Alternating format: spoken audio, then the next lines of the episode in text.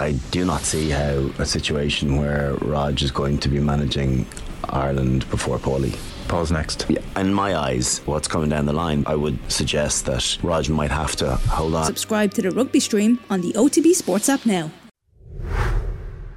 Football on off the ball. With Sky, all the football you love in one place across Sky Sports, BT Sport, and Premier Sports.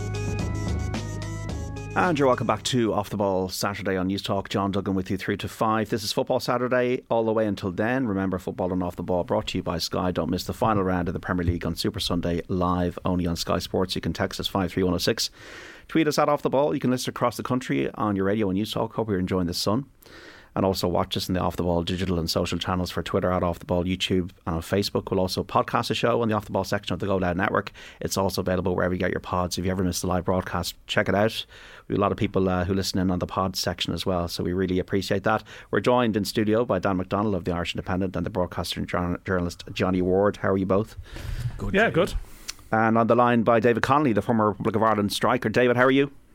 Good afternoon. Yeah, I hope you're well, everyone. Yeah, yeah, big one for you today. We'll talk about it a bit Luton Town versus Coventry in the uh, Championship playoff. In terms of, I know you've seen a lot of Luton this season, uh, David, but uh, we're going to start with a bit of a serious story, I suppose, and, and, and discuss it at the beginning because it was disgusting chanting aimed at the Shamrock Rovers manager Stephen Bradley abusing his son by a small group of people outside of Turner's Cross after the League of Ireland game between Cork City and Shamrock Rovers last night, as Stephen's son Josh has been suffering from leukemia. So Cork City have issued a statement. Cork City FC wish to unreservedly condemn the actions of a handful of individuals who directed disgusting abuse of Shamrock Rovers manager Stephen Bradley from outside the stadium shortly after tonight's match. The club will work with all relevant authorities to identify those involved and take the appropriate action against those involved. On behalf of the club, we wish to apologise to Mr. Bradley for the actions of these individuals. And Stephen has, you know, obviously said he was um, disgusted by what happened. Dan, it's uh, it's just it's just so nasty. It's just it's terrible, really, that we even have to kind of like address this at the top of football show. You know? Yeah, like it's it's sort of unimaginable, really. Um, because I was at Pat's Dundalk last night, and um, you know the statement came through from Cork really quickly. Like you know, like sort of when you know the way like with these things, sometimes there's an uproar and it takes a bit of time for it to filter out. But the fact that Cork got the statement out so quickly, and I sort of actually nearly applaud them away for doing that. You know, they were Trevor so, Crows have thanked them as well they, today. They were, well. they were so ahead of it. Um, you know, rather than you know, it was clearly, clearly very clear cut, and Stephen Bradley's comments were, were, were very strong and obviously laced with sort of um, emotion very naturally because I think everyone in, in Irish football has been um, I don't know, it's caught up is maybe the wrong word, but you know, a, a, sort of can can really has really been struck by the story of Josh. You know, he lifted the trophy last year, and you know, in a weird way, um, you know, we're we're used to like in football, this can happen okay, this can happen around football. It's people, you know, make chants about you know personal things related to people, but actually this didn't happen at all with the Josh thing last year. You know, all throughout the season, and I sort of felt it was almost like you know there's a line that you don't cross there, and you know some some fierce rivals of of Rovers, you know, and, and yet like everyone handled it really well, you know, and and like so it's a it's a little bit shocking that you know, well, I don't know, like sort of eight, nine months later, these sort of morons just pick their moment. Now, I see this morning there's a follow up statement that these people weren't technically in the ground. There's a there's a sort of a pub that overlooks a corner of the ground, and I think that that pub, as as the corner flag has, um, seems to reading the reports today and, our own website and other places, they seem to feel like they've identified the culprits. I'm guessing, you know, being a premises, you know, you'd have some kind of CCTV or some kind of, uh, you know, you, would know, I suppose, what customers are there, and other people there must know like other people there must know. And that's what I would have been thinking if if that hadn't if we weren't if we weren't sure at this stage who was responsible for it, you'd be calling out to people to call that out. But it would appear that they they, they seem to be confident enough and and I mean all we can do is condemn it. You know, all, all, we can do is condemn it. Like it's, it's, it's, it's. You're just dealing with the. Someone you know said to me, it's just the lowest of the low. It is, yeah. It's really nasty stuff. And it's one of the biggest issues in society. I feel at the moment, like ugly behaviour, nastiness, and I think as a country we all need to call it out. Dermot Usher, the owner of Cork, was uh, going on social media today. He was too annoyed to comment last night. There are people. Uh, these people are not Cork City fans. This type of behaviour is no place in society. This is not a true reflection of what Cork City FC and the people are. Lifetime bans be handed out to anyone connected with this. As you say, it's a line you just don't cross. No, like it's. I mean, you know, like you just. I can't. I, I can't comprehend the. Uh, the range of the emotions that the Bradley family have gone through in the last year, and, and it's something he's spoken about consistently.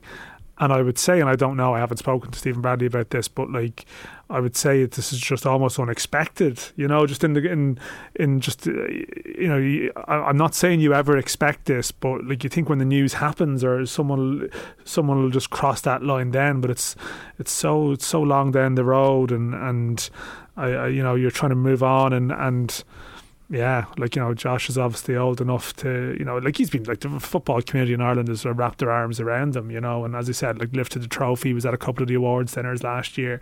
It's been fantastic, and you don't want that to be sort of sullied as well by like the actions of a couple of idiots as well, you know, and and that's the thing, like you're always uncomfortable that there is also like you know, a sort of a person behind the headlines too. And naturally, like receiver Bradley spoke about it, right? So he was, you know, obviously wanted this to be raised and wanted this to be put out there and, and that's the natural reaction but like you know and you have to discuss it but you also have to think oh you know this is not just not what anyone needs you know no. like for this to sort of um, to spin out to become a thing but you just have to hope that like whatever way this pans out from here um, that the the authorities find the people responsible and yeah, do do what they can. Yeah, as I said, like, you know, we're used to. You talk about society now. Like a lot of this is like stuff that people will say online is like off the charts, you know, and yeah. you'll have like, and that's maybe why we're even just more shocked that it's something that happened in your face. It's like the type of cowardly thing, and it's cowardly anyway. But it's the type of thing that you we're used to, like you know, people anonymously just saying things which are ridiculous. So this type of thing, you know, after a match to someone's face I just can't get my head around it actually when it came through as a as a story, you know, and, and like it had been, you know, like Cork had, had won the game, you know, like it had been a sort of a like a I suppose a, a, a great night of football in a weird way. Like not for Shamrock Rovers, been three players sent off. It was a crazy night, but you know, Cork City have had a big win. I think over whatever like four four a bit thousand people. They're all going home happy. That was the mood actually from chatting to a couple people, you know, sort of affiliated to Cork. It was like they're actually buzzing. They've beaten Rovers. You know, what is the mindset that like drives you to that place? Um, not, an ignorant that, mindset. Yeah, like not that it's justifiable in any context, but you know sometimes people lash out when they're when they're sort of disappointed, you know, or, or, like when they're in, when they've been enraged or antagonized in some way, and that's not excusing this in any way. In any way, don't. I'm not trying to yeah. misrepresent that.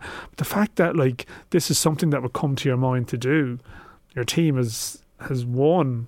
Um, you're, it's just you're just dealing with like yeah, dealing with the worst of the worst. Yeah. 53106 uh, is our text number. Um, well, you got a text in from Jared and Cork, Cork City fan here, disgusted by what happened. Uh, yeah, so that's what happened last night, and obviously we'll, we'll talk about football now. Um, Johnny, it's uh, uh good to see the under 17s in a European quarter final against Spain. Whatever happens, I think it's been a successful tournament already, hasn't it? Oh yeah, like and just just on that very briefly, JD. My just my thoughts are with Josh and his family because it'd be very hard for them not to be made aware of this. Um, and Josh's battle, like uh, what he's going through for a kid to go through that, um, I've no words. It's sad. I think just to kind of extrapolate a bit on what Dan is saying there, it's sad that we'll probably spend more time talking about these idiots than um, by today's show than the amount of people who rallied around um, the Bradley family, um, because um, that's what you know. I got a lift home from Lee Stacey from the Cobh goalkeeper from a game um, recently, and he was telling me that he he was he's growing his hair long and he wants to. Um, get his hair so long that you can use it um, down the line. Somebody can use it as a kind of a hair replacement that has cancer. And he said one of the reasons that he was so he had a family bereavement, but also as the Josh Bradley thing really struck with him.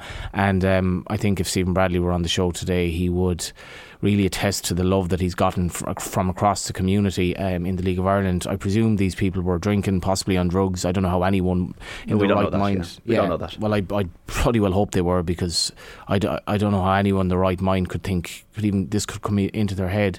Um, and I've some sympathy for Cork City as well because that could be any club. Really, you know, you, can't legislate for this sort of nonsense.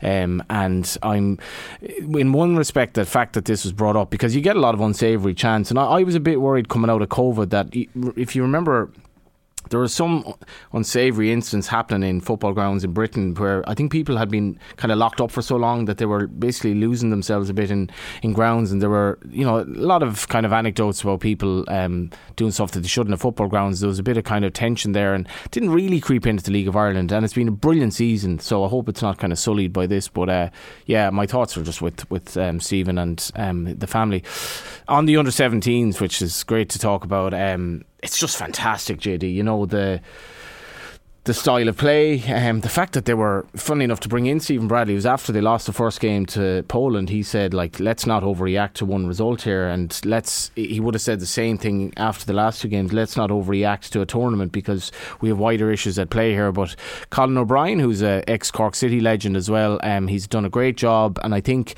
there's been real stability in the underage. Um, kind of management teams in Ireland for some time now, and it was kind of. Dan had no more than me, but I, I, don't think it was taken that seriously for a long time, particularly the under 21s. Whereas now, like, there seems to be a, a proper kind of um, togetherness among them. And he spoke about um, knowledge being power afterwards in terms of the coaching credentials of the people in Ireland and the standard of football. Um, you know, and the the two lads from Pats with the two goals, Kerr and Melia, um, you know, how proud for their families, but how proud for Pats as well, and you know, to we're looking forward now to watching Ireland and Spain uh, under 17s at 7 o'clock and thinking that Ireland be well up to these lads technically in many areas. And Dan wrote a piece about, you know, that we're light years away from um, the likes of Spain and the likes of other countries in terms of our structures and all that. But I think it's another thing that will lead to government kind of the need for us to get this right because we by the proxy of Brexit, we kind of have to look after these kids in this country. Yeah, most of these uh, players are uh, but eight, 18 out of 20 um, yeah, play at home here. Crystal Palace player, I think. Yeah, there's two. The two guys who aren't um, are not born in the country. You know, there, there's sort of eligibility rules. So uh, the other 18 are. And yeah, there's one. I mean, I think you know Matthew Moore from Cork is joining Hoffenheim in the summer. You Even know, like um, a few of them are a few of them will go the European route, but generally, sorry to cover, like generally these players are reliant on structures here to continue their development now between the ages of like 16, 17, 18 and some of them are on the Shamrock Rovers transition year course you know the, the full-time course in Roadstone which is which is good. It's the best we probably have um, but it's still like it's it's still not you know it's not at the standard you would get if you went to Brighton or something like that and we have to be honest about that. Um, but yeah there's a real onus on on football to to to look after these players now and give them the best chance, and not just them, but also the players in their generation and the ones around them, because it's not just about say you know 20 players in a generation there's there could be there could be 200 in that generation you know knocking around it. And uh, you know what what what do we have for them? Because naturally you know some will peak early some will, will develop later. And and there's a lot wrong with our structures here that even yet yes it's true that like the outstanding players will go into League of Ireland first team setups and train with men and and like some of them Mason Melia um, you know, already played for Pats before he went out here, and he's meant to be an exceptional talent.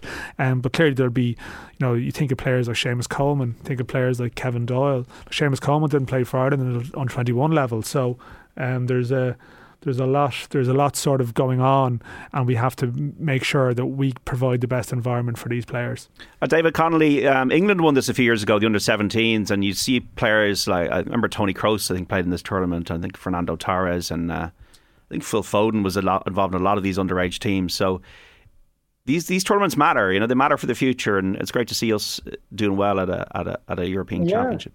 Yeah, absolutely. I mean, I've been following it on online. I guess like a, uh, a lot of people. Um, um, you know, I also know like uh, Marie Crowe, who I who I often do stuff with uh, on radio you know, her lad came over, I think, with Shamrock Rovers under 14s, and, and they won a tournament at Arsenal. You know, so it, it's it's you know it's obviously um, everything's heading in the right direction, which is which is really good news. And look, it's going to be a difficult game because Spain, as we all know, you know, whatever 50 odd million people, they've got that in their favour. The the, the talent pool is obviously a lot bigger, but in a one-off game, who knows? You know, but it's been it's been great to follow, really pleasing, and um, um, you know, I guess a spot at a World Cup would, would is the real kind of cherry on top. Really, that's I think that would be something else.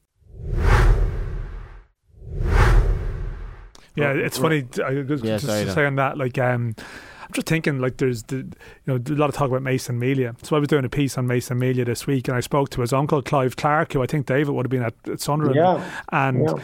Clive Clarke, people remember, um, had the, the near death experience. You know, he, he collapsed at half time in the ton, or in, in the dressing room while playing for Leicester um, against. Well, I think Nottingham Forest in a cup match, and he was at Sunderland. That was in Roy Keane had that sort of. I'm surprised he had a heart line. You know, this was Roy Keane and his sort of his dark sort of quotes in a you know press conferences era. But I, I spoke to Clive Clarke. I knew Mason Melia was his nephew, but I hadn't pieced it together that uh, that Clive Clarke's sister was heavily pregnant with Mason at the time that all this happened. So, like, you have this situation where uh, Clive Clarke's career was ended by this cardiac arrest in the dressing room, um, and at the time, you can imagine for his family all the stress. And his sister is, is like eight months pregnant. You hear your brother has nearly died, um, and then a couple of weeks later, Mason Melia is born on the twenty second of Dece- September. There's something almost in the stars about There, there is. There's is something, man. And like Clive spoke about it. He was like, it's almost like a weird kind of fate that, like, as his football chapter ended, you know, and then Mason has come along, and um, but that wasn't really the point I was trying to get at. Like, you know, Mason Melia is um, He's also you know, a year a year. he- he's older, a year he? young, but he's the he's the youngest ever player to play for St Patrick's Athletic, which is Mm. obviously an achievement. But the Spain team tonight has uh, Lamine Yamal, the youngest ever player to play for Barcelona. Who at the age of 15 played for Barcelona last month. So, I mean, Mason Melia, huge achievement to play for Pats at that age. But you're, you're up against Spain, who have a 15 year old playing for Barcelona. And, and that actually is part of, a probably reflective of trend in football generally, that clubs are trying players younger for whatever reason. Like you see, I mean, people remember Wayne Rooney coming along at 16. Um, but a lot of these records now for like youngest players Are being- younger. are being challenged. And um, like the Ireland have a very young squad at this tournament, but Spain, for all the, the 50 million population or whatever they have, the incredible budgets, they're still chucking in a 15 year old too who's able to play for Barcelona now. So that shows what you're competing against. And you've different. I mean, like- just uh, yeah, go uh, ahead. just, well, I was just going to say, just on that, the, the, the reason why I think it, it, it doesn't matter, what- well, whatever happens today will, will be. But I think Spain is a great, I think, as Collins talked about, you know, in terms of if, if you look at how Spain have gone about their um, their youth, their talent pool of youth, and how they use them, how they use them, is like the example to the world. So a lot of their lads, when when they were, you know, say 2008, 2010, 2012, those those younger age lads who were coming through, who then played for the 21s, played in the senior side, came back to the 21s, won Yeah. like world and won everything with the 21s, then stepped back up to the senior side. Now,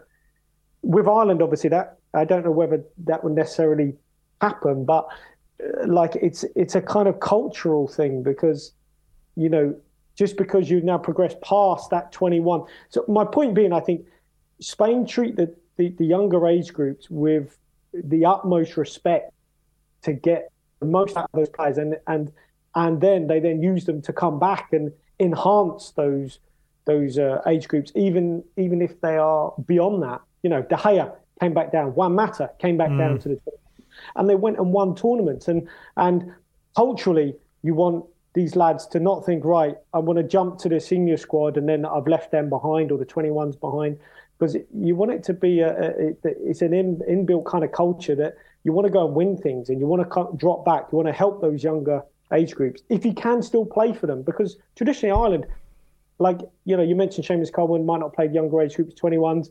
It was lads like myself didn't play younger age groups, went straight to the senior squad. You know, and and bypassing that because the needs was the senior side, right? The need was the senior side. But I think I think it would be it'd be really good if some of these lads do go on and progress and and and they go to the seniors. And we've had this before with other players, you know, but but they do. Let's take some things from countries like Spain and and and still use them lower down. Like it, in a few years' time, they're probably look these lads. You can't get ahead of yourself. These lads, some of these lads might not play for Ireland 21s. They might not play for Ireland senior squad. We don't know what their careers may be. So let them enjoy this. But if they do progress, then let's take something from how Spain do like does things, and you know, and not just think right with the seniors now. Let's not use them. I know Stephen that we've had a lot of that with with Stephen as well as 21 manager and as senior senior manager as well. But I think that's important. Just uh, maybe talk to us maybe about some of the players from a multicultural background that we haven't seen this uh, under 17. Yeah, I mean that's the thing. Only It's- Akachukwu is a baller. Like. Yeah, well, I, I mean, there's kid. yeah, I mean, the, this is it. The whole like the profile of the team does reflect the New Ireland. Um, I mean, you got Naj Razi, um, who's the the playmaker, the number ten, uh, Ika Orazi. Um, also Shamrock Rovers. He's he's one of the 15 year olds like me at the left side. Um, as you mentioned, yeah, in, in other positions as well. Uh, the Nixon Sanoka son, even from Bohs, who's the, the the backup for for Luke for uh, sorry for Mason Melia.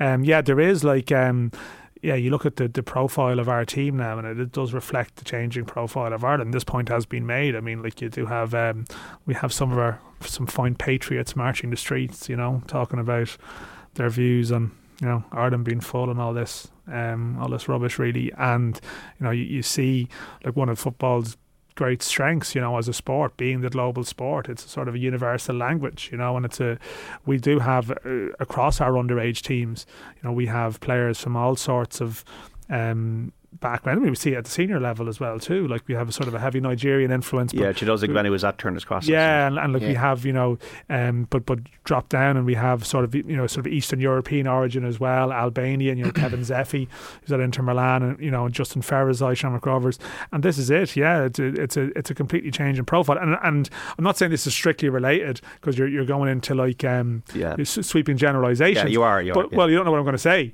Yeah. But uh, Yeah. What what, what, what am I gonna going to say? Well, I'm just gonna, I've read your mind for many years. yeah, yeah. I, I, I'm now tempted to say something completely different just to throw you.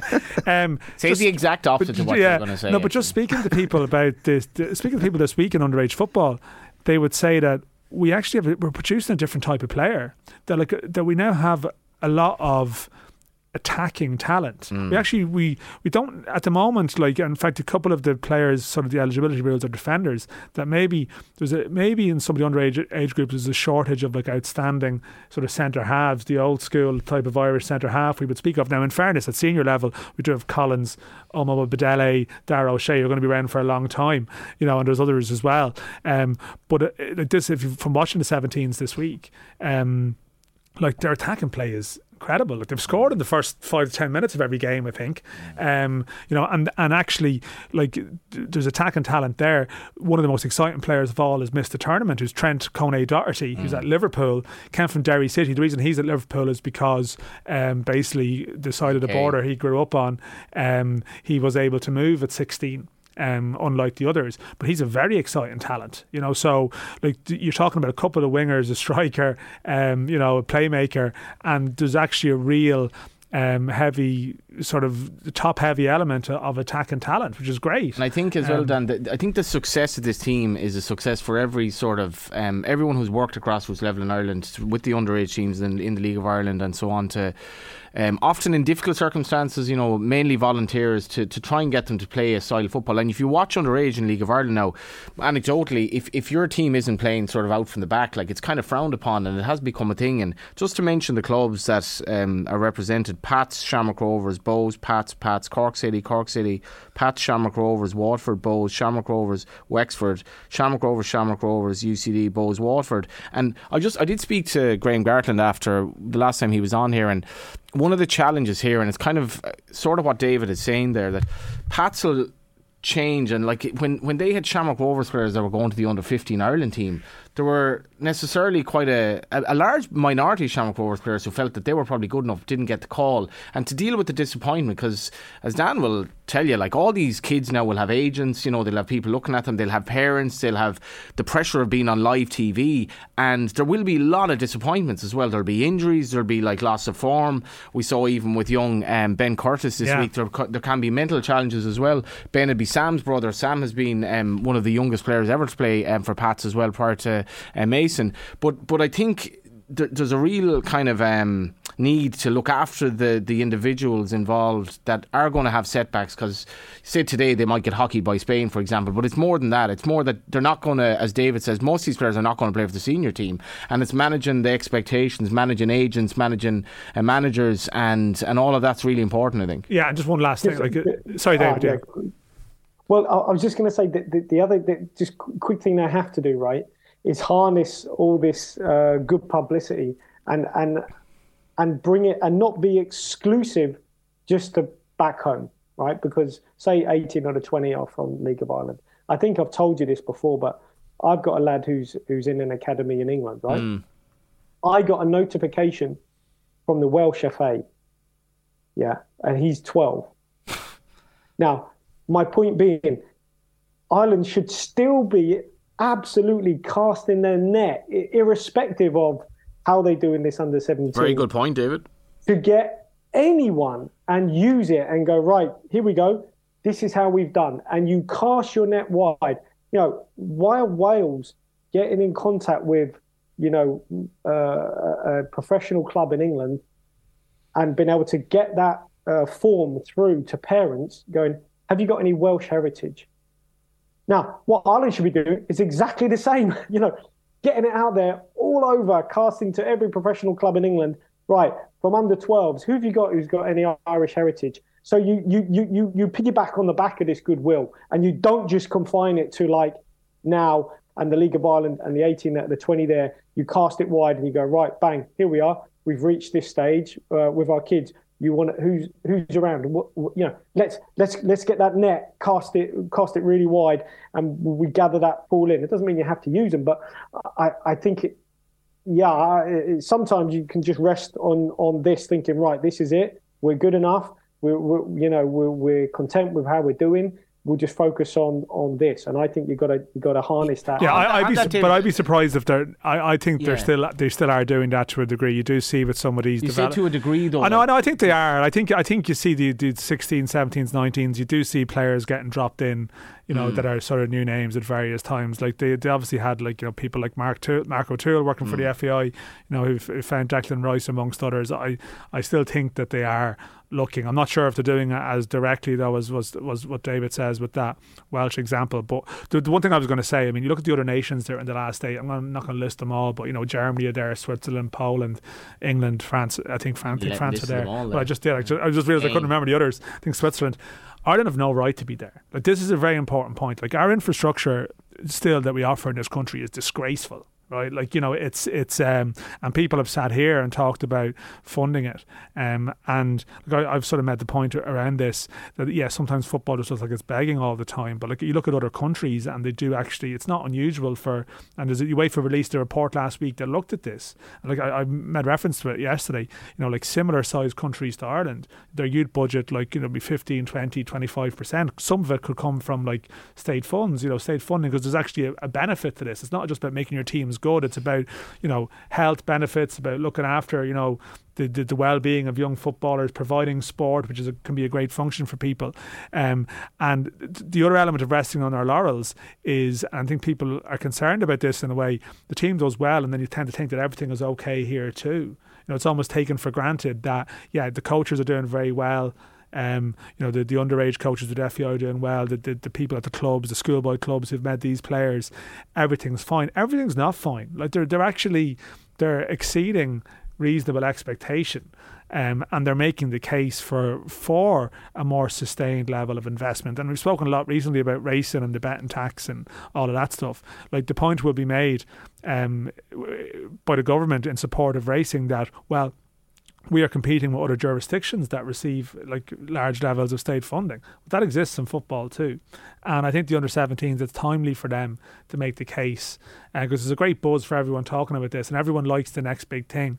Um, but we're still relying on a lot of fortune and a lot of you know brilliance of individuals who are you know volunteer coaches. I don't think it's fortune, Dan. No, no, sorry, I'm not saying for, I'm not saying it's fortune, yeah. but I'm just saying I, I that like it's, it's people com- it's not a guaranteed production way, way beyond the, it's not the a guaranteed production. The people be performing way beyond what they should be performing because of their own hard work and their own qualities. Um, rather than, I think we probably have a very we have a football obsessed country as well. Regardless of every other sport, football is a sport that most kids want to play. Um, and you mentioned the sons of and daughters of immigrants. Generally, they're going to, by and large. Uh, want to play football over anything else. This is a massive boon for football. Um, but as Dan says, you know, we've had I think a couple of months now, a fairly sustained, um, not propaganda, but a, a, narrative of we're not looking after football in this country. And I do think government is finally, finally waking up to this, and this will wake them up even more. Okay, you just got to go to a break here. Uh, Dortmund are throwing this away in the Bundesliga. I can't believe this. Like it's a ten years of Bayern Munich titles. Dortmund just need to win today against Mainz. They're two 0 down at mm. home, and Munich are leading uh, against Cologne as well. So yeah, um, it's 2001 all over again with um, Schalke. It seems. You want some cologne today in that heat, JD? Uh, well, you know, I, you know, I only wear it sometimes. Uh, cologne nil, Bayern Munich one at half time. Um, this is very, very funny text. I'm going to get to in a moment. A serious one uh, beforehand. But lads, was down at Turner's Cross last night. Brilliant evening weather, atmosphere, and matching parts. Buzzing leaving the ground. To get home and see the vile abuse uh, Stephen Bradley was subjected to is utterly disgraceful. The word suitable to describe these individuals wouldn't be suitable post watershed, never mind now, says Mick. Another texter, hi JD, listening to Football Saturday last week, I noticed Johnny Ward wasn't on the panel. I thought nothing of it until later that evening when my mother, who's an avid hill walker, mentioned that Johnny Ward from Galway has summited Mount Everest. At which point I put two and two together and got five. But a quick Google soon told me that it was the adventurer and blogger, in inverted commas, Johnny Ward, not the broadcaster and journalist Johnny Ward. So I suppose it's safe to say Johnny the journalist is not dialing into the show from base camp this afternoon. Yeah, I there's a Max Power Central. Climbers, climbers talking about just some fella halfway up there talking about Evan Ferguson. Shut him up. Yeah, um, yeah. That that Johnny Ward has um, achieved a lot. Fair play to him. Yeah, yeah. yeah. Johnny Ward I am in Fair City as well. You're yeah. Like, oh yes, so it's Johnny Ward in Fair City. He was in Love Hate. Yeah, is, it's, the character's name, is, Johnny, or is he, or is he the, the real actor's name? Oh, the actor's name is Johnny Ward. What, and what, who does he play? But like a few years ago, his oh, dad. Yeah. a few years ago, his dad passed away, like very sadly, and I was getting loads of texts, like commiserating, like I'm really sorry about your dad from like jockeys and all. I was like, what do I not know here? So I was really mad, and I said over if I ever met the actor Johnny after a particular time had passed, I would tell him about this. But there you are, Johnny. I've told you now. There we go. We are, are, you in the top three, Johnny Wards? Are you, are you number three behind I mean the, the Adventure and? and I put myself. I put myself third anyway. Yeah. But I'd be in the top three of those three. Have you ever met another David Connolly, David? Uh, no. however, however, someone this was years ago, right? Someone, and it wasn't me. It wasn't me. Someone impersonated me in a hotel and ran up a big bar and got kicked out. And they said they were me. So, and they didn't pay, right? So I had to actually, you know, talk to the police or whatever. And, and um, you know, I was like 200 miles away. But uh, yeah, um, there we go. Dan McConnell is editor of the Business Post. I don't know if that's ever uh, oh, used to be with the Indo consistently. No, we, we that, that's that's good. That's gone on for years. There's no McDonald's, no Dan McDonald's. No, but Dan McConnell is like 20 years now of this, and like we both do a little bit of radio and various appearances, and like he's got you know payment meant for me and vice versa. Right, I mean, it's it's like genuinely it's been a shambles over a long period of time. I met a John Duggan from the United States in a pub in Dublin once. So we did the John Duggan photos together. Did you have like a Milhouse moment? I thought there was only one Milhouse. Um, yeah. No. No. I'm going to take a break. 531 a text That's, There's only one John Duggan. We're, ba- we're back after this. And you're welcome back to Off the Ball Saturday here on Newstalk. John Duggan with you as always till 5. This is Football Saturday. Remember, football and off the ball brought to you by Sky. Don't miss Everton against Bournemouth as they fight to stay in the Premier League on Super Sunday live only on Sky Sports. You can text us on 53106 at the cost of 30 cents. Tweet us at Off the Ball. Listen across the country on this beautiful day on Newstalk. Also watch us if you'd like on the digital and social channels for Off the Ball for Twitter at Off the Ball, YouTube and on Facebook. We also podcast a show on the Off the Ball section of the Go Loud Network. It's also available wherever you get your pods. We're joined on the line by David Connolly, former Republic of Ireland striker, played at the World Cup and uh, in studio by the football correspondent of the Irish Independent, Dan McDonnell, and the broadcaster and journalist Johnny Ward to go through the scores in sport. What's going on around the world? Um, we know that Coventry and Luton are playing at Wembley 4:45 in the Scottish Premiership. Celtic five, Aberdeen nil. A result: Hearts one, Hibernian one. A result, and St Mirren nil, Rangers three. Peamount leads Shelbourne one 0 in the Women's Premier Division into the second half at Tolka Park. Uh, we also have in the Women's Super League Chelsea closing in on the title 2 0 up away to Reading. It's Liverpool nil, Man United nil, Villa nil. Uh, Villa 1 rather, Aston Villa 1 0 up away to Arsenal, Brighton nil, Leicester nil. It is Manchester City nil, Everton nil, and West Ham 2, Spurs 1. And Dortmund are throwing away the Bundesliga. They're uh, 2 0 down. Give them time, JD. Hmm? Give them time. 2 0 down to Mainz at home uh, with Munich leading 1 0 away to Cologne. So at the moment, Munich are champions. And in the Football Championship round one, Cork won 7, Louth 5 points at Páirc Tailteann in Navan. I will give you the result of the Irish 2000 Guineas in a moment. Carlow and Offaly throwing in the Joe McDonagh Cup final at 4.45.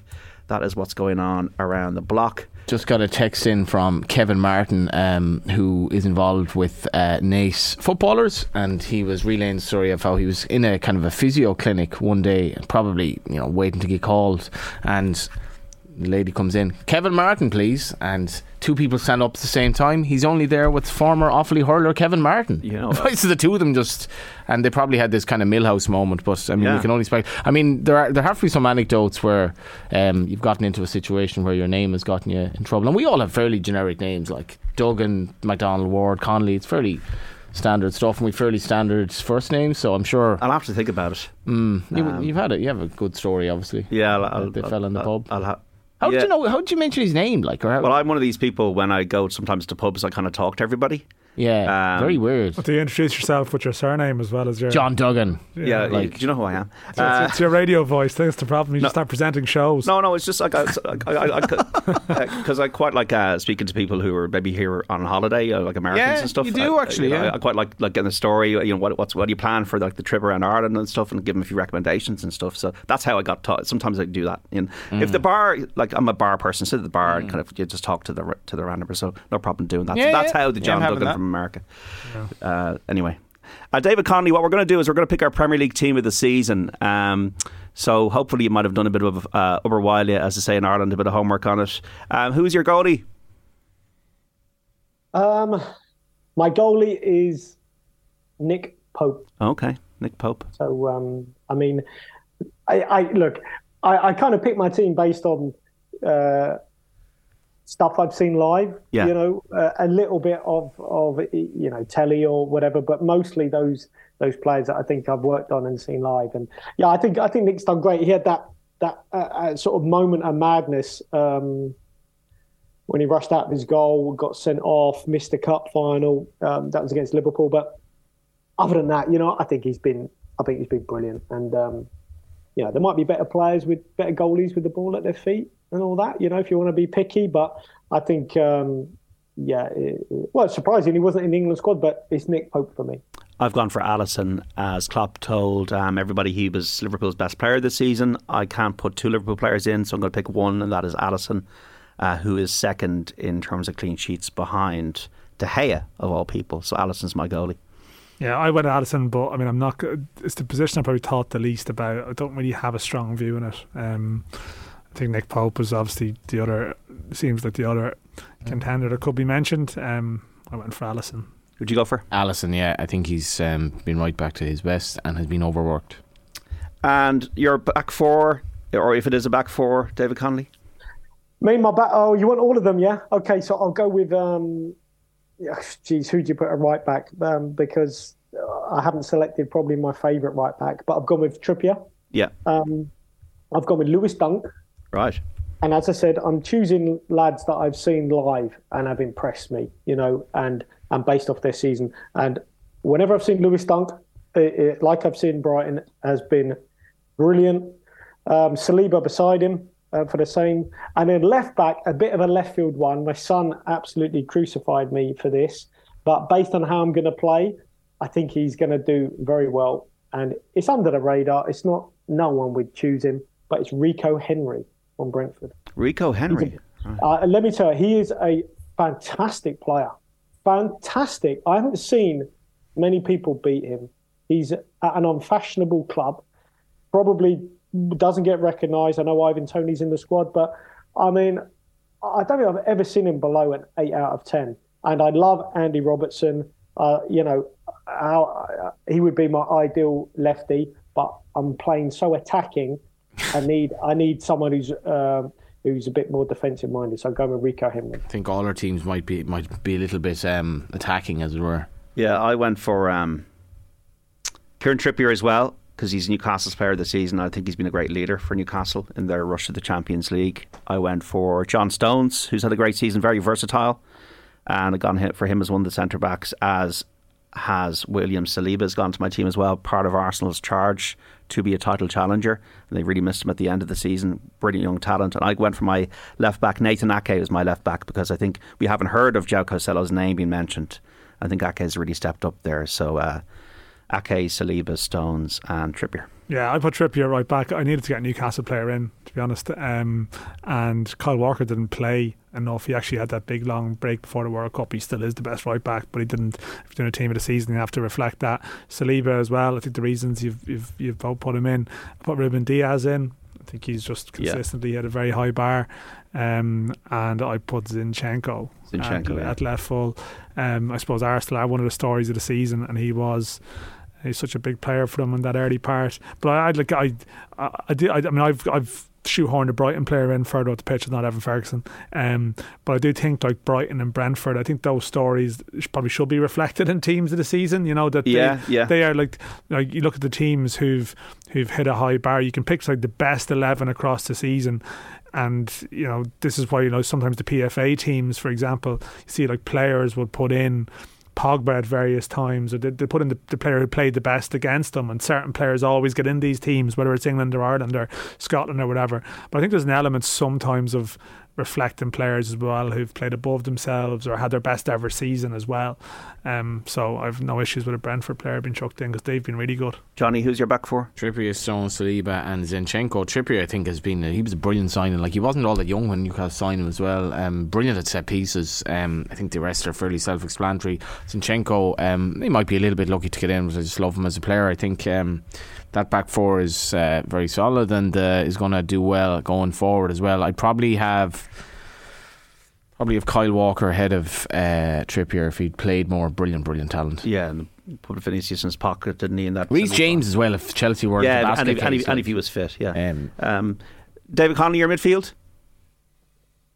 I do you know what? I didn't know about this. Only one player from, from each team, so that's kind that's of, no, no, we never said that. That's no, just no, a J- we, ne- we never said that. No, no. Oh well, I mean, it's, I quite like that actually. That's Okay. not a bad idea. But anyway, um, as a holding midfield player, I've gone for Rodri um, as my as my holding midfield player. Um, on the left, left wing, I've gone for Rashford. On the right wing, I've gone for Mo, Mo Salah, and then now I've got a bit of a problem because I'm going for a 4-1, 4-1, and I want to get Harry Kane in there, but he's not going to play as a sort of eight or a ten. But in my team, he is. So I've gone for Harry Kane and Martin Odegaard. So that's my four-one and then four, and all I'm left with is a striker, Haaland, yeah. Haaland. Yeah, let's do let's do we'll do the, our other six here in one go because they are probably interlinked, yeah, aren't they? yeah. So what's is that Salah on one side, Rashford on the other? Is it? Is that Yeah, yeah. That's a hell of a team to watch. That team with uh, with Kane in the hole as well. I mean, decent, decent. You left De side. Bruyne out, David. Yeah, but because you said only one Man no. City player, so I just waited. We, no, we didn't. I mean, well, Oh, ah, it's, it's just well, a, a miscommunication. oh, sorry. Oh, sorry. Well, no. Then, then, then I put in Odegaard instead of De Bruyne because I'd already had uh, Rodri as the Man City and Haaland. So yes, obviously, geez, I'm not mad. De Bruyne in, yeah, and I'd have to take Odegaard out. Okay, but you wouldn't change anything else. I wouldn't change anything else. No, no, I'm, I'm, I'm pretty happy with that team. Yeah. That is an attacking lineup. So just Dave Connolly's team: Pope, Trippier, Dunk, Saliba, Rico Henry, Rodri, Rashford, Mo Salah, Kane, De Bruyne, and Haaland. Right, JD, give us your. Um, I've gone for De Bruyne, the league's playmaker, leads and assists. Rodri, the city's clock, he's the fulcrum. Uh, Odegaard's got 15 goals this season, the Arsenal captain. And then the forward players, Bukayo Saka, who I think has been a huge part of Arsenal's charge. Um, anybody could argue for Mo Salah here, but he's in every season. I just think, uh, just in terms of the rhythm of the season, I think Saka would, would be the man for me, even if Salah beats him on the stats. Uh, Haaland, obviously, uh, 36 goals. And I'm going to go for my last player, Jack Grealish, because I think that he's kept Foden out of the City team, which is no mean feat. I think he's had a really good season since the World Cup, and he probably deserves a bit more credit than he gets. Yeah, that's fair enough. I, lo- I did think about Grealish. Um, the midfield three, I went for the same as you: uh, De Bruyne, Rodri, and Odegaard. So I'm not going to repeat the reasons. Um, Salah on the right side of a three for me. Very technical here. We are doing. We are. We are imagining how this works out. I'm trying to think of you out, Um, out of the ball, Dan. Sa- yeah, Salah right side, um, Haaland through the middle, and I went for a little bit of a wild card in the left. I've got such buzz out of watching Brighton, and I know they play a different system. They play like a sort of a four-two-four, but Mitoma I think has been brilliant. You know, and actually I looked at it. I looked at Grealish, Mitoma, and Grealish have very similar stats, but obviously Right. Mitoma's playing for Brighton. Yeah. you know, one's Yeah. playing for Man City, and it's his. You know, he's he's a newcomer to the league, and he's just been sensational. So I, I just decided to stick him in there. Rashford is obviously another obvious shout. Yeah, I, I, he was definitely one I was thinking of getting in. Um, gone with Rod, Rodri, Gundogan, and Odegaard, which obviously means leaving out De Bruyne, who I think was kind of slow to get going this season. He had the World Cup as well, and he's now finishing the season in excellent form. Um, up front, this is a little bit tricky, so I've gone with Saka and Rashford.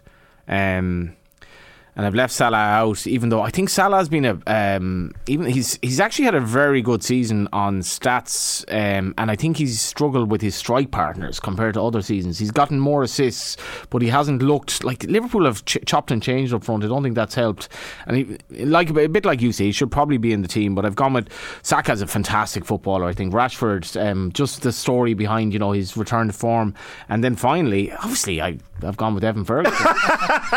just, he's just better outside the box. No, I've obviously gone with uh, how do you spell his name? Um, I mean, Haaland. by any metric, the standards like I was sending Johnny. Cli- I sent Johnny Jesus clips the other night of Haaland outside the box. How, doing- how was I blindsided after 51 minutes of the show this week by that punchline? 30, 36 goals. Um, yeah, Dan, like I was, where was I the other night? I wasn't actually even watching the game, and I was getting Haaland v Ferguson updates, and Ferguson hadn't even started. Then it was like he he felt this need with balance. Oh well, Ferguson actually did two good things he outside actually the did it. box. He actually had great two, two great touches in injury time. To, in fairness to him, but uh, Um, Haaland did have one pretty good. Uh, and they, moment outside yeah, um, yeah. So that's it. They're good teams, very attacking. To be fair, yeah, very attacking. Who's the, who's the manager then? Actually, Oh, Guardiola.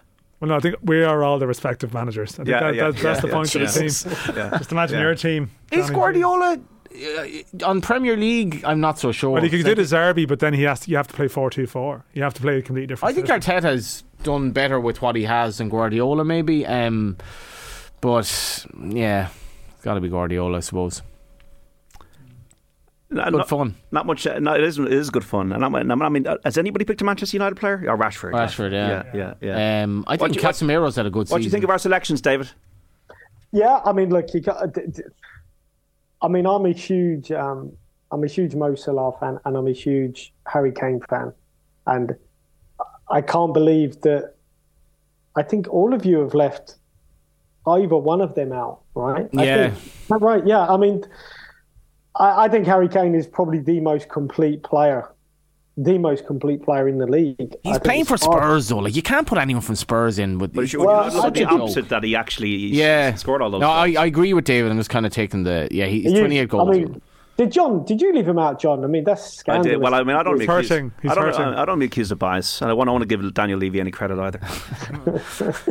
So I mean, him and Mo, uh, uh, yeah, they definitely get in my team. But I mean, look, it's, it's been a good season. The manager's an interesting one because I think there've, there've, there've been some, I think, some great managerial appointments. You know, look at Emery, um, Lopetegui's done well, but I know we're talking, say, at different ends of the table. But but you know, De Zerbi's done well. I mean, um, Eddie Howe, like Eddie Eddie Howe's done great.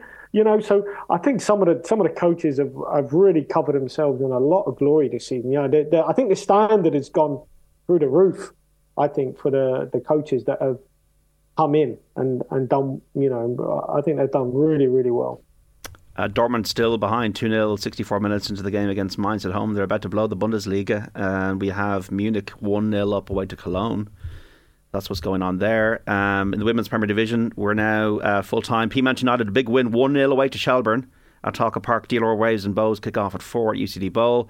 In the Scotland, uh, Celtic 5, Aberdeen nil, Hearts 1, Hibs 1, and St Mirren nil, Rangers 3, all results from earlier. And the Women's Super League, Chelsea set for the title 2 0 up away to Reading. Arsenal nil, Villa 2, Brighton nil, Leicester nil, goalless as well between Liverpool and Man United. Man City lead Everton 1 0. It's West Ham 2, Spurs 2. Paddington has won the Guineas. You just mentioned that Uh, did not mention that. What price? three to one. Yeah, so Paddington, uh, Aidan wins it with a horse that didn't even go to Newmarket. There you go. There you go. Cork 1 8, Louth 7 points at Páirc Tailteann half time in the All Ireland Senior Football Championship round 1. And we'll give you the qualifying result from the Monaco Grand Prix as soon as we get it. It's Dan McDonnell of the Irish Independent, Johnny Ward and studio as well, and David Connolly on the line for Football Saturday. Love to hear from you. 53106. We're back after the news. And you're welcome back, listeners, to Off the Ball Saturday Newstalk. John Duggan with you through to five on Football Saturday. Remember, football and off the ball brought to you by Sky. Don't miss Leicester take on West Ham as they fight relegation on Super Sunday live only on Sky Sports. You can text us 53106. Tweet us at Off the Ball. Listen across the country on this beautiful day on your radio and Newstalk. Also, watch us if you'd like on the Off the Ball digital and social channels. We're joined in studio by Dan McDonnell of the Irish Independent and the broadcaster and journalist Johnny Ward. And on the line by the former Republic of Ireland striker David Connolly. Dortmund have pulled a goal back as they bid to win the Bundesliga. They're 2 1 down now to Mainz 72 minutes in. They need to win because Munich are winning away to Cologne. Yeah, they've just uh, missed a good chance there as well. So it does look like they've uh, got a bit of belief from um, from scoring. Um, sort of it could be it could be a Man City QPR style thing yeah. if they if they pull it back. And QPR aren't quite relegated, but um, you know they are coming from behind. So um, we shall see what they've got. They've got 18 minutes in injury time to do it. City had um, they were 2 1 down at this point, I think, weren't they? So They were. Never forget the day. Mention as well, obviously, you were slagging me earlier on the season because um, it was on about uh, young Luke McNally, who was ex Pats and Drogheda. Um, was on loan at Drogheda, wasn't he? And went to Burnley, went on loan again to Coventry. And I think, did Coventry lose their first seven games or something? When it, well, well certainly when Luke, McNally, when Luke McNally went there, anyway, the record was, was poor. He's definitely um, had a good time of it. And uh, I was actually texting his dad during the week, and he said, like, the buzz they're getting off it is incredible. And if they do get promoted, I don't know what I don't know where like Luke will be contracted. He's playing. He's in the team. Yeah, he plays right of a tree uh, for Mark Robins, obviously, who a lot of the more senior members of the uh, listenership will know, and uh, he um, he'll obviously be. So if Coventry go up, he'll be he'll, he'll have spent the season on loan with the team who'll be in the Premier League next season, and he's contracted to a team which is in the Premier League next season if uh, with Burnley. Um, so it's a it's a really endearingly quirky tie between Coventry and Luton. Um, you know, I think real old school fans remember both in the in the first division and yes, the eighties, um, yeah. I actually don't remember Luton. Um, I, I, I don't really remember Luton. I remember kind of was it Lukic in goal? Was who was their goalkeeper yeah, back in the day? God, well, Les Healy was Les Healy, maybe. I vaguely remember Luton, but I don't remember them obviously um, in the top flight. And that little ground, Kenilworth Road, would be just so cool. But um, hopefully for Luke Coventry do it because it's been a phenomenal season. And Seanie Maguire, who was on during the week, obviously has been uh, there as well. Mentioned Les Sealey, I don't know if you read that incredible piece during the week in the Times. Um, Matt Dickinson wrote it, but it's it's inspired by a book that Les Sealey's son has written about Les Sealey's life. So Les Sealey obviously passed away tragically. I think he was what 43 when he passed away. Um, the goalkeeper for Manchester United in 1990. You talk about Mark Robins, but Les Sealey came in and played when Jim, yeah, Leighton, Jim Leighton was dropped. got dropped after the first game. So I think his son went back and wanted to. Obviously, was always curious about doing more about his dad's, you know, his dad's career or whatever. Um, and he was down, I think, watching a game at Manchester United one day and he was told by a coach there that Les Sealey had effectively recorded a lot of his memoirs on tapes, on old cassettes. Wow. And um, this coach found the tapes, and uh, Les Sealey's son, with the help of a journalist, um, listened back to them. In fact, I'm not even sure the son was able to listen to them, but the journalist has done it, and they've managed to do it to sort of put together a, a book you know, of, with his memories, including his memories of the final in 1990 and um, a lot of other stories because he had a very colourful life, a very colourful um, character, Les Sealey. But uh, yeah, people could seek out that piece. It's incredible. Yeah. Just, just as you mentioned him completely randomly. Yeah, no, there's a there's a book coming out around Les Sealey's career, and he also played for Coventry. Played for ah, Coventry and Luton. Ah, there we go. So there you go. The big game, isn't it, David? Big game for both yeah. clubs. Yeah, big game. I mean, probably the final that um, I don't think anyone expected, but um, you know they're there. And Luton are, um, geez, they're tough to play against. They are really high energy. You know, they've got pace all over the park. Their front two are a nightmare to deal with. I mean, they are huge. They're quick. They're good with their feet. Um, they're great in the air. So you know they're going to be tough to stop because I guess if you're if you're comparing, it's like beauty against the beast because Mark Robins, yeah, as we all know at Coventry, loves to play. You know, uh, the beautiful game, so to speak. Um, Rob Edwards at Luton, no, they play for territory. They hit the channels. Um, they play to the front two and play off that. They get long throws. They put balls in the box, and you know they are a completely different type of team. And um, you know, but tough one to call. Um, I guess you know, difficult. I, I hope Mark Robins does it at Coventry, but it, it wouldn't surprise me if Luton came out on top because they've had a great season and they are a good team and they play how they play very very well. Coventry won the FA Cup in 1987. Luton mm. won the League Cup in 1988. Remember, remember those games well. Brian Stein and yeah, Mick Harford. Ashley Grimes played for Luton in that game. Ashley yeah, Grimes. Pat, Patrick McCann, who's a racing post journalist, big Coventry fan. I've been over to games with him. I have loads of relations in Coventry. He would have been at the cup final in '87, and kind of like I suppose you, you, come in and out of love with the team when they left Highfield Road and they got went into the Ricoh Arena, which are sorry the what's the name of the stadium? They're in the the Wasp Stadium, whatever it's called, the Ricoh Arena, I think. Um, and it's like it's one of these modern stadia, and you know it is what it is. But it, it's amazing to think that there. Were, I saw them in during Cheltenham. They were in League Two actually. I remember, um, and now yeah, it's an amazing rally. Five, I, I, and, and, the time the, the tables are turned right because Wasps have basically gone. They are, yeah. yeah. I, I, read recently, David, that um, English Premiership rugby teams are losing on average four million yeah. a year, and yeah, obviously they're gone. London Irish being the, the obvious one for us, I suppose. Yeah, exactly. And, and obviously they, they got in and were sharing with Brentford, weren't they? Uh, mm. Uh, they, you know, shared a pitch. But I mean, can you imagine? I, I, went to work on Coventry, and this is no word of a lie, right? No word of a lie. They were playing at St Andrews, and I drove to Coventry. I drove to the Ricoh, and I was like, I got there, and I was like, oh. God, they don't play here anymore. What am I doing? that is so like something I would do. Like honestly, oh, I think we'd get know, on very well. Yeah, Johnny mean, Connolly.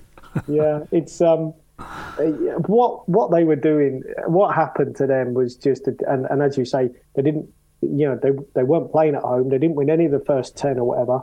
They've only spent, I think, seventeen days in the top six. Wow. 17, I think it's seventeen. Mm. I hmm. could be wrong. And and like Blackburn had spent 162 and and Coventry have got in there at the death. And um, just a team like that, David. Like how? See, it's almost like um, they didn't plan for it. So if Coventry do end up like getting to the Premier League, where do they go from there?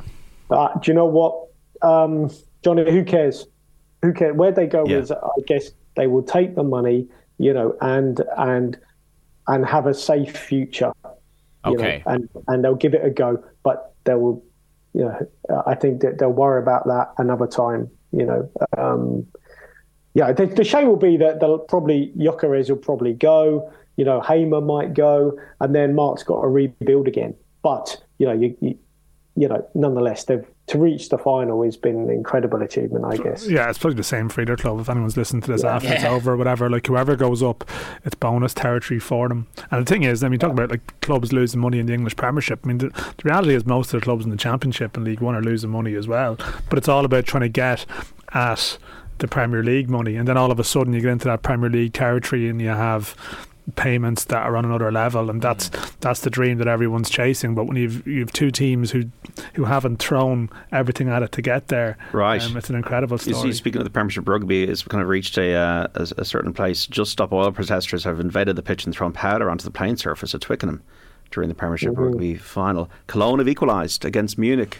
Dortmund are back on top. This is oh, we we put the wrong game on here. I'm to blame for this. I told us put on Dortmund in the studio, and they're Dortmund fans celebrating even though they're two one down to Mainz. 80 minutes in. This is like this is like 2001 all over again when Schalke were denied by Munich. Yeah, it's it's very much Aguero, isn't it? As you said. Um, yeah, sort of in a different, yeah, different different version of it. Some uh, nice yeah. messages in here, five three one zero oh six, uh, and some ones not so nice. Oh. Uh, Harry Kane, two World Cup semis, one Euro final, one Champions League final. Comment denominator did nothing in any of them, says uh, Michael. Uh, Michael, that's very blasphemous and unfair.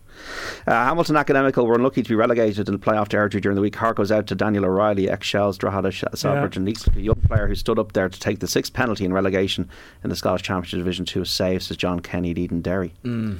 Yeah, Daniel O'Reilly. Yeah, it's sort of low key under the radar, but um, yeah, we got a move to Hamilton in the last year or so. Yeah. All right, lads. Do you think players like Mason Melia are better off going to Spain or Italy rather than England? I went to Stoke when I was younger. I always regret not chancing somewhere on the continent. Ended up coming back and picking up the pieces, but made a life of it nonetheless. Anyway, will you wish my daughter a happy christening from Aaron and Bray? Well, I hope you're having a great day, Aaron. yeah, I think Mason Melia. Well, I, I, I mentioned it in the piece with Clive Clarke, and just the vibe is I'm not sure I'm not sure if the like he can go to England later. Sorry, go sorry, not England. He can go to Europe uh, like next year when he's 16. Um, but I get the sense maybe it's not 100% guaranteed they'll go that route that they could wait for England. But it'll work for some people. Some it, work, it won't work for others. Like Kevin Zefi, the whole family moved over um, to to Milan, say, um, and we've seen other players go and do it. And as we mentioned, Matthew Moore is going to Hoffenheim, who's playing in that competition. Uh, but some some other people would look at it and go, yeah, you know, language, various things what's another what's as Johnny Logan would say what's another year or what's another two years and then what's you just go at 18 Eurovision? yeah Uh, sorry, John, but that's the truth. Michael's been back in touch about Harry Kane. oh, that's funny. He's not, he's not backing down. Yeah, it'll, Uh, be, it'll be interesting for Amelia because um, it, it's just such a mad thing that you cannot go to the UK until you're 18, and it's it. You know, we've we've like there are quite a few players who've made the move to um, European teams that aren't in Britain, and it will become more of a thing. Even Brexit is, I don't know, like it was. I As bet, I Damon bet, Albarn said, Brexit is rubbish. I bet no, I bet not a single person who voted for Brexit voted it thinking, oh, by the way, we won't be able to sign uh, Irish players. When, I'd say it's Do you know I unlikely. mean? I'd say it's pretty unlikely, but like, But it's funny, I actually, I. I, I know that there's some chat that some of the clubs in England now are actually thinking, um, yes, on one hand, they, they they don't get the access to like the you know the Fabregas at 16 or whoever it might be, but actually it's, it is giving more English kids opportunities at that age, and they're seeing some some positives from it as well too. The live table is unbelievable in the Bundesliga. So Dortmund to 70 points, Munich on 69, with Dortmund 2 1 down at home to Mainz, 84 minutes on the watch, and Cologne have equalised against Munich 1 1 in Cologne. Uh, got a nice message here, David Connolly, from one of our uh, YouTube commenters. Aaron, love the show. Currently serving in Syria, but feel close to home with OTB. Big Offaly United and Bohs fans. Everything relatively rosy at the moment. P.S. My old lad played Gaelic with David's dad, Tom, in London. Heard some great stories about him. Ah, that's nice. Yeah. Uh, so uh, your dad was a hurler, wasn't he? In um, Well, I did. Yeah, he did both. Yeah, he did both. Oh, um, it's funny. I nearly took a. I nearly sent you a, a tweet yesterday, John, right. because I was. Uh, I went to see a dentist, right, Yeah. in in North London, and um, I was staring at the block paving because when my dad came over from Ireland, but whenever in the sixties, by the eighties, he was a builder, right, and and so. Like all the lads over here, you know, making his way as a builder. So he did this drive, right? He he block paved this drive and everything. And but I'm out there. I'm at the same drive. This was yesterday. I'm at the same drive. I nearly took a photo because behind the door is a dentist. Right. My dad did this drive, and and the chap was a dentist. That dentist turns out to be, or turned out to be, and still is the Tottenham Hotspur dentist.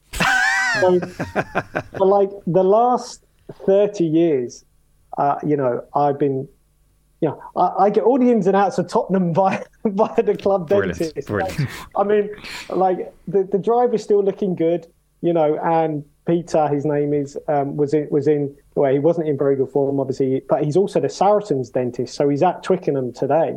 Um, so things have gone well for Saracens, but not, but not so well for Tottenham. But it, it was just funny because, you know, you go in there, the whole room is adorned with, you know, every Tottenham player, loads of loads of pictures, and and ironically, it was it was the week where Mourinho said that he didn't enjoy Tottenham, and actually, you know, Peter told me that out of all, the managers, Mourinho is the only one that that kind of gave him any sort of time, even though he's been there thirty years.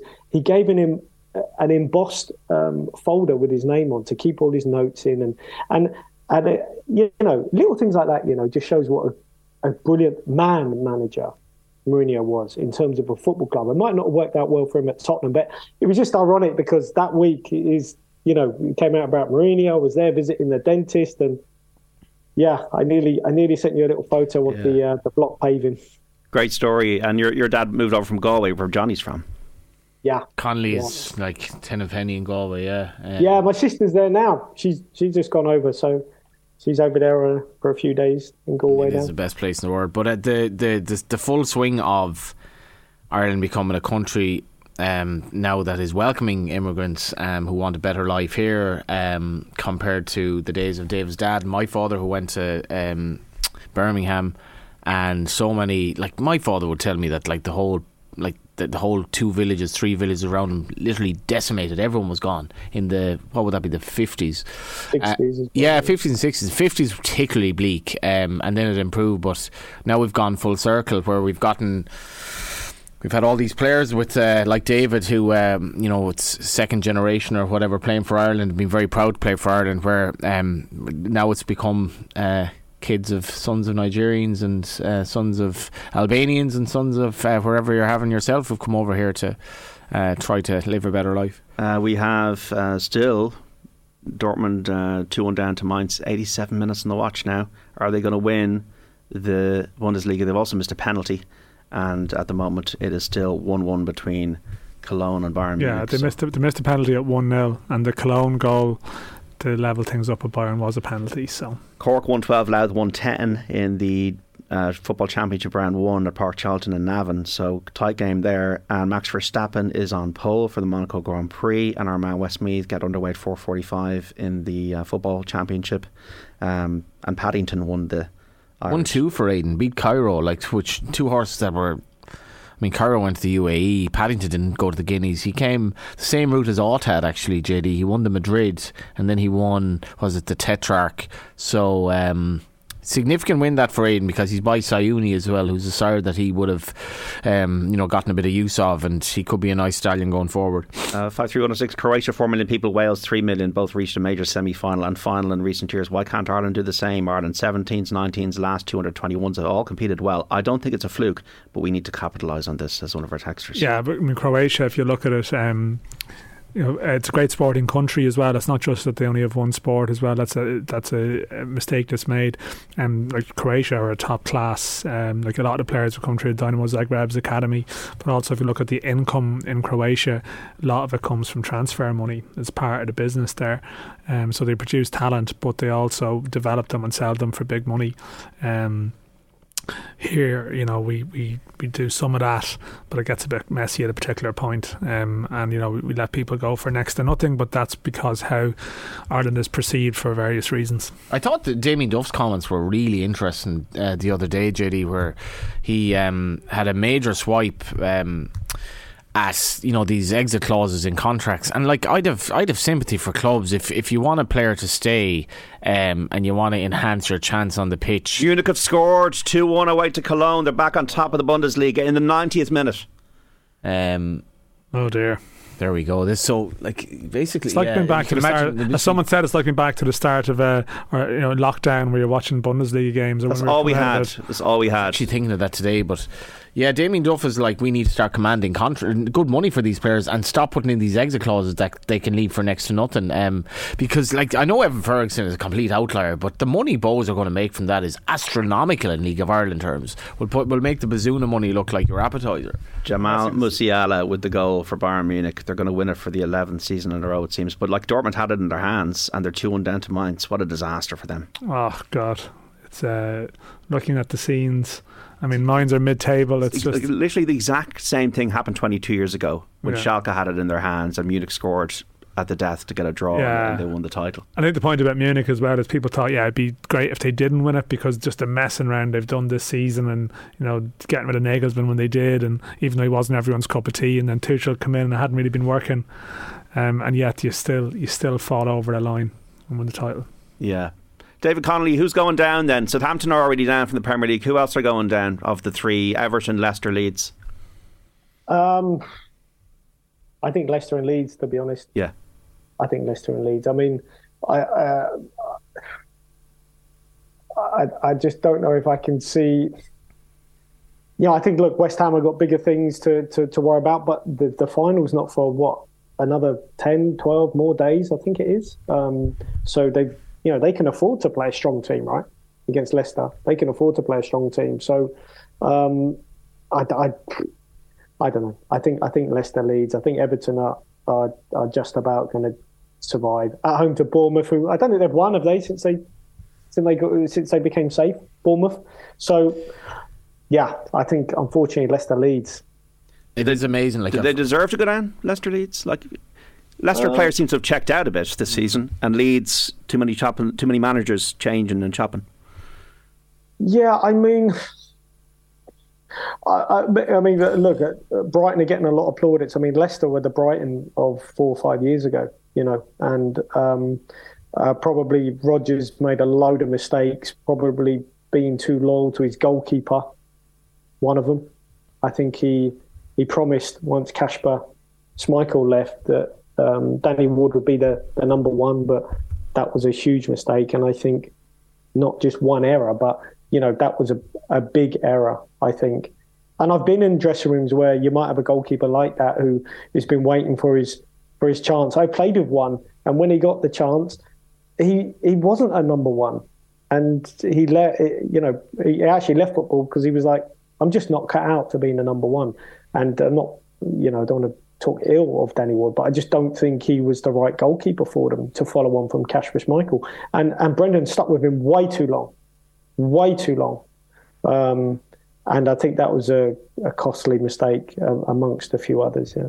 The, when you think of the last day dramas and like the, it's, it's quite significant tomorrow. The three teams are sort of playing teams that have nothing to play for, and like I've had a couple of bets lately um, in markets thinking like the market is completely exaggerating the fact that one team doesn't have something to play for. They've all lost. So like including Barca during the week, who were playing a team that had like barely won a game all season, lost three one. All these teams like when, and that's going to add to the drama tomorrow. but, but, then you have Mainz, yeah. Um, and then you have, you have the, but like I was just thinking of the Man United, Liverpool when Liverpool played Blackburn, and Man United were West Ham. Yeah. I was a kid that time, and the Clásico. Ludo Miklosko and like Man United would beat West Ham like literally any day of the week. But the, you this bizarre situation where, like, as a Liverpool fan, I absolutely wanted, I really, really, really wanted Man United not to win the league. But that meant Liverpool not beating Blackburn, and there was this bizarre like atmosphere in Anfield where Liverpool, I think, came from behind to win two one. Um, and the the fans were sort of celebrating, sort of not, um, because the, the rivalry between Liverpool and Man United at that time was really, really intense, like really intense. And then you had Miklosko and, and Man United just blew it. Like they, what was it, a one-all draw? Yeah, just couldn't at score. Upton Park, one of my big regrets. Andy Cole missing. Andy big Cole, chances, yeah, and that was uh, that drama was. I sad to say, I watched it in a, in one of the local pubs. Obviously, I wasn't wasn't. Uh, you were on the pub. I was, I was, a young, I was a young guy. Dortmund. That's where we go. Wow, two two. Oh, it's offside. No, oh. They, I have to say Dortmund have had a, like they're, they've just completely collapsed mentally here. Like they they won a corner a minute ago and no one went over to take it. And one of the players was like, "Who's taking this corner?" You know, and there's like two minutes to go. They're just completely. Um, they're shook, but they're just banging the ball into the box and trying to get stuff off second balls late. and, and crosses. They're just like they. That's what the the time we've had the game on. That's pretty much what they've been doing. But um, yeah, all over the shop. Lorky on YouTube, can we get a shout out uh, for one of Ireland's best boxers fighting for a world title tonight? Let's go, Mick Conlan. And yeah, he fights uh, Luis Alberto Lopez in Belfast for the IBF World Featherweight belt. So best of luck to man. Well, yeah, there's probably reasons he doesn't get coverage, but Yeah, yeah. Uh, okay, uh, so that's what's going on in terms of uh, the soccer. Coventry Luton 445 at Wembley, Celtic 5, Aberdeen nil. Uh, Hearts 1, Hibernian 1, St Mirren nil, Rangers 3. And the Women's Premier Division, Shelbourne nil, Peamount United 1. And DLR Waves nil, Bohemians nil. In the Women's Super League, Chelsea are champions, 3 0 win over Reading. Uh, other results West Ham 2, Spurs 2, Arsenal nil, uh, Villa 2, Brighton nil, Leicester 1, Liverpool nil, Man United 1 and Manchester City 3, Everton 2. And Cork are now behind against Louth. Louth 114, Cork 113 in the Football Championship round 1 in Navan. And Max Verstappen on pole for the Grand Prix in Monaco. We're back after this. And you're welcome back to Off the Ball Saturday here on Newstalk. John Duggan with through to five. Our football coverage is in association with Sky. Don't miss the final round of the Premier League on Super Sunday live only on Sky Sports. Are you a Bayern Munich fan? Well, you'd be happy because you've won the Bundesliga. 11th year in a row, a 2 1 win at Cologne, and Dortmund blew it. They, if they beat Mainz today, they would have been champions, but they were uh, held to a 2 2 draw. So, a disaster for Dortmund, to be honest. At home. yeah. Um, Yeah, I did. They they so they, they they scored it two all, and then in fairness, Mainz from the kickoff did do a QPR. They just belted the ball away for no reason. Remember before the Aguero goal, there was a tip off after Dzeko scored, and QPR just booted the ball to oblivion for no apparent reason. Gave the ball back. That did happen, but they only had thirty seconds. So they, they got one or two chances to launch the ball, but they were just launching it a lot. That was it. Uh, so Bayern Munich have done it again, boringly, um, but well done to them. So we have just this issue around the GAA um, clubs. There been, and I spoke to Larry McCarthy briefly about this, uh, the president, uh, during the week at the um, Pittsburgh Steelers launch. uh, of their partnership with Ireland because uh, there's going to be an NFL game here at Croke Park in the next few years. And like there's kind of a, a drive or a reminder almost to underage level to that we don't want competitions for under 12s or from 12 and, and down. What is the kind of the feeling around soccer? Because obviously soccer in, in teenagers is quite competitive, and you know the, the kind of balance between competitiveness and also kids enjoying the games, not feeling left out. Yeah, well, no, I think at, at various ages, like they're they're reluctant about um, you know league tables or or a competitive element. I mean, I think different leagues have different approaches. I suppose the, the big change this year in the under fourteen League of Ireland, which is the um, you know the, the, the, the national underage leagues are the highest standard now in the country, and this year they're and um, they're not doing league tables at that level. They've decided to make that decision now.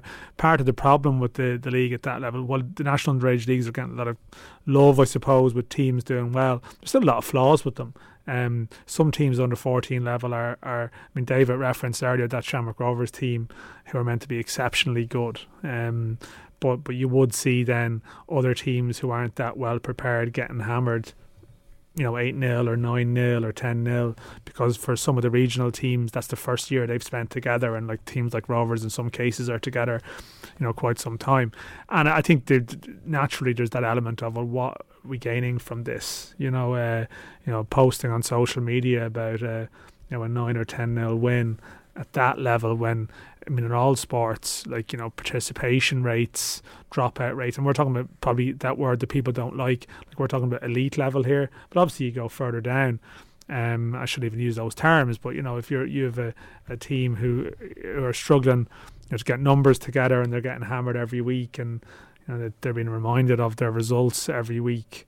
Um, I, I don't have any particular issue with it. I know some people are very um, strident about the view that you know, with a competition at that level, there's no harm it served them well. But generally, you know, you you will find that people are talking about that, people have gone on to succeed. You know, and it's probably the the greater majority are, are people who maybe dropped away. Now, I think people are always naturally competitive and will, will probably know the scores in their own head, but the, the, the formalisation of it I don't have a big issue yeah, with it. I suppose we're talking about an amateur sport as well versus a yeah. future professional sport. Do you, remember, do you remember Unbelievable sketch where it's like you know he's this ma- like real old school manager who's like basically like every every expe- expletive under the sun to the players like go out there you better have blood in your jersey and all this and he goes and then he goes at the end, you'll know all about it next year when you're under 14. Like, and that was the gag was like that. That was actually true. Like, that was when I was a kid. That was how under 12s football was. It was like Gaelic football was absolutely mad. Like the parents, the coaches, the managers. It was so intense. Like, and they lived and breathed it. Like, and uh,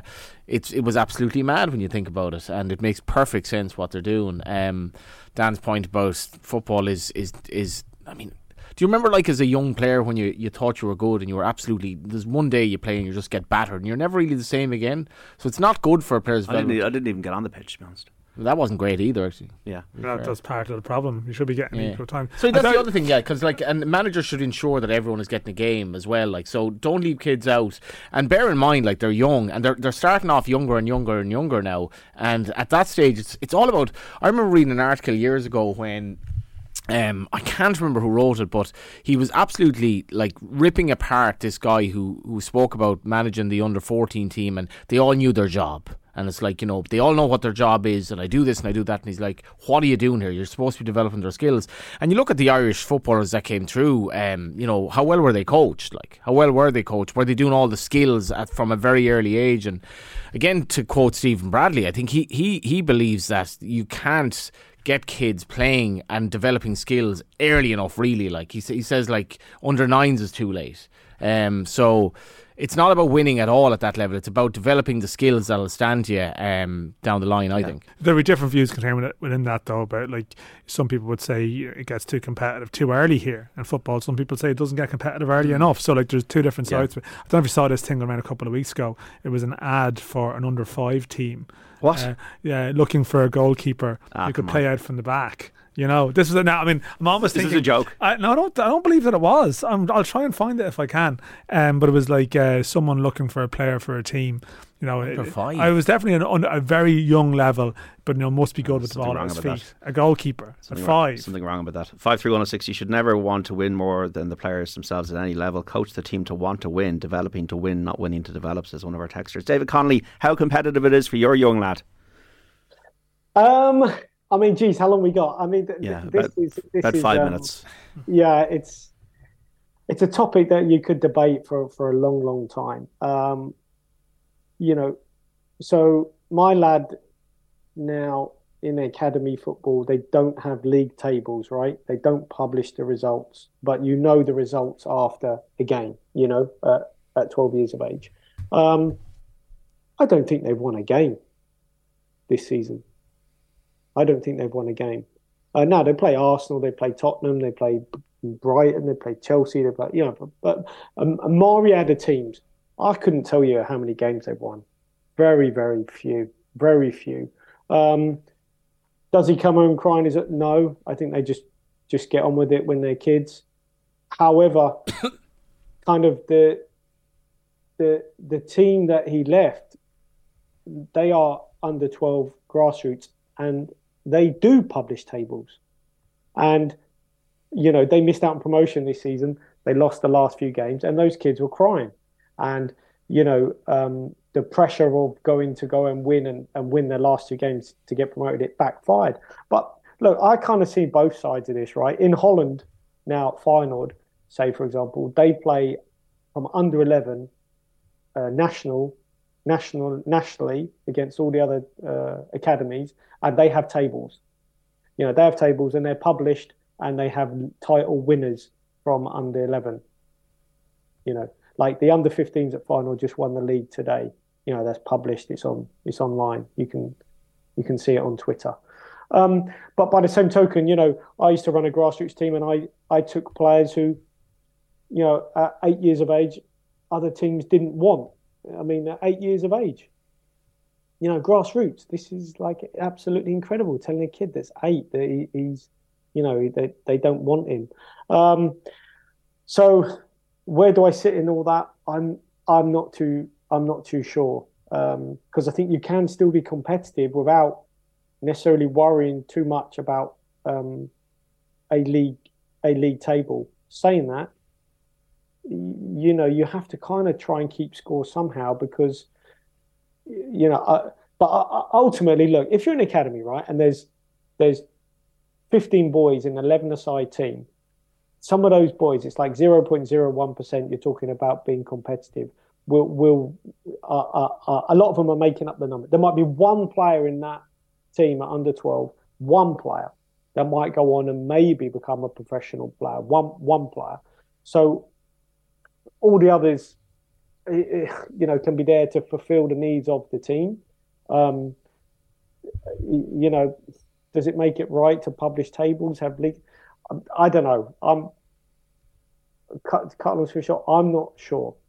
I'm big, not sure. The big Yeah. challenge for the League of Ireland is to get teams playing other teams of a similar ability. I don't know what the exact answer to that is, and they've they've made adjustments, but it, is definitely a concern. Like for and you know you have small clubs taking on big clubs. They are going to tier the underage systems, but I think that's that's a massive thing because players can just end up probably going out of the game if you're getting kind of hockeyed at under fourteen. Um, I, I I think it's very feasible you lose interest. That's not good for anyone. It's not No. developing you as a player either. No, I think well they're trying to do a couple of things as well to change things here about letting players move up and down age groups Hmm. as well. You know, like, like you know sometimes the system is very hard and fast here. Like you know, and you see a lot of players born in January, February. You know, the relative age effect. I was You know, born in November, Dan. I always Yeah, blame that. that on, was- it was that- it was you were that. in August, were you? Yeah, August, yeah, we're, we're about How were you, screwed. JD? Although the, the age, the, uh, the, October. the thresholds actually changed uh, when we were younger, so we really got screwed over at that stage. But um, Were you no- not? Were you not August in underage football? no? yeah, but it- they changed it at a particular point. You would, you would have seen that a lot of teams were lads born later in the year were stronger. Just but now Mm. it's we are calendar year now, Mm. and that's why you see lots of like our top players are born. It's why Evan Ferguson is like freakishly good as well because he's October. You know, Mm. Mason Melia is November. Mm. Like, and that's you know generally a lot of the better kids in, in generations are January, February because they're just bigger, stronger in some cases. Often But- some of them but- planned as well. but- um, but that- that's no word of a lie. But they've tried like they've tried like biobanding. I think th- bi- biobanding. I think they've called it, and try to be a little bit more creative, so you don't have teams that are just dominated, and like you will have a, a talented player who's just too young. You know, he's not big enough. That's a slightly different debate to what we're talking about here, to be fair. But it's just another strand of trying to make, and I suppose the games program at that stage a little bit more all inclusive rather than just the strongest will survive. Uh, Cork are about to win. It seems one nineteen to one seventeen up against Louth in round uh, one of the uh, All Ireland round robin and senior football. Great looking Wembley at the moment for Coventry against Luton. I tell you this, uh, uh, folks, that Wembley Stadium is one of the best stadiums in the world. Like you know, if doesn't doesn't TV doesn't do it justice. I have to say the new Yeah, Wembley. your boy Luke McNally is there. I mean, like Luke McNally is. I know I slag Johnny about going on about. You just but- Johnny anyway. But like he's an incre- he is an incredible story. Like he, he he again at underage level here was not on anyone's radar. Like this is the point at like 14, 15, 16, no one was talking about him at all. Um, and he had to go out to like the first division here to get some senior football at 18. Like that's way later than a lot of talking about kids coming on the radar at like 14, 15 now.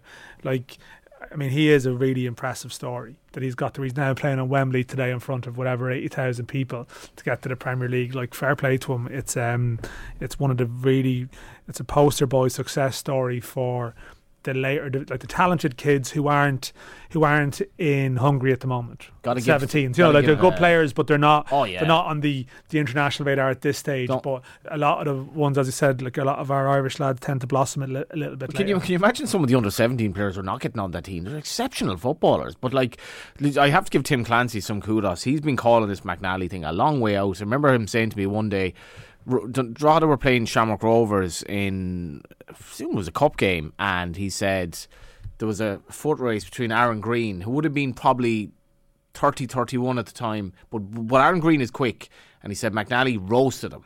And he said, like, you don't see that from a centre back. He said he's unbelievably. Then at the end of either that season, the next season, they threw him up front in games at the end of the season. He was banging in goals. And Tim, um, who's out of work at the moment, is at the game today, I think. Um, he called Yes. it spot on on, on Luke McNally. I hate foot race, by the way.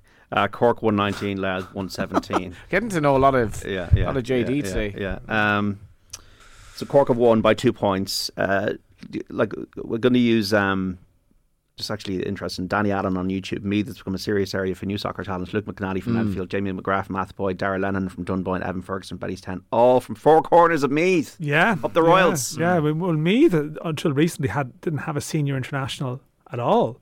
Um, and I know like there is the, uh, you know the the the.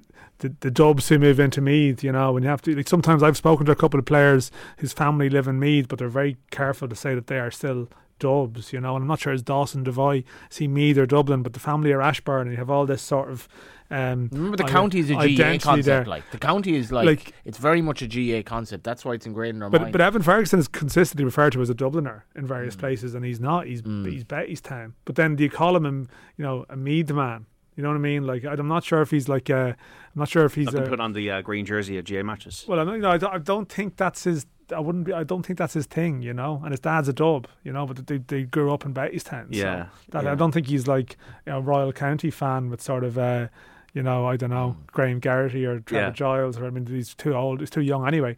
But that's the thing. Um, Nathan Collins as well, Kildare. Um, we have a couple in Kildare as well who have just spread out of Dublin. What's their identity?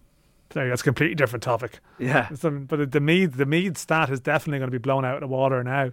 Um, by the the, the Meath. But they live in com- they live in they're like sons of Dubliners who live in the commuter belt, like so they're not they're not governed by what county they're from. It, it's almost irrelevant to them. Eh, like I'm It's like a, obviously putting words in their mouth. there. Laytown is County Meath, isn't it? Laytown's Meath, Yeah, yeah. Bettystown. Meath, but, but it's really more Louth almost.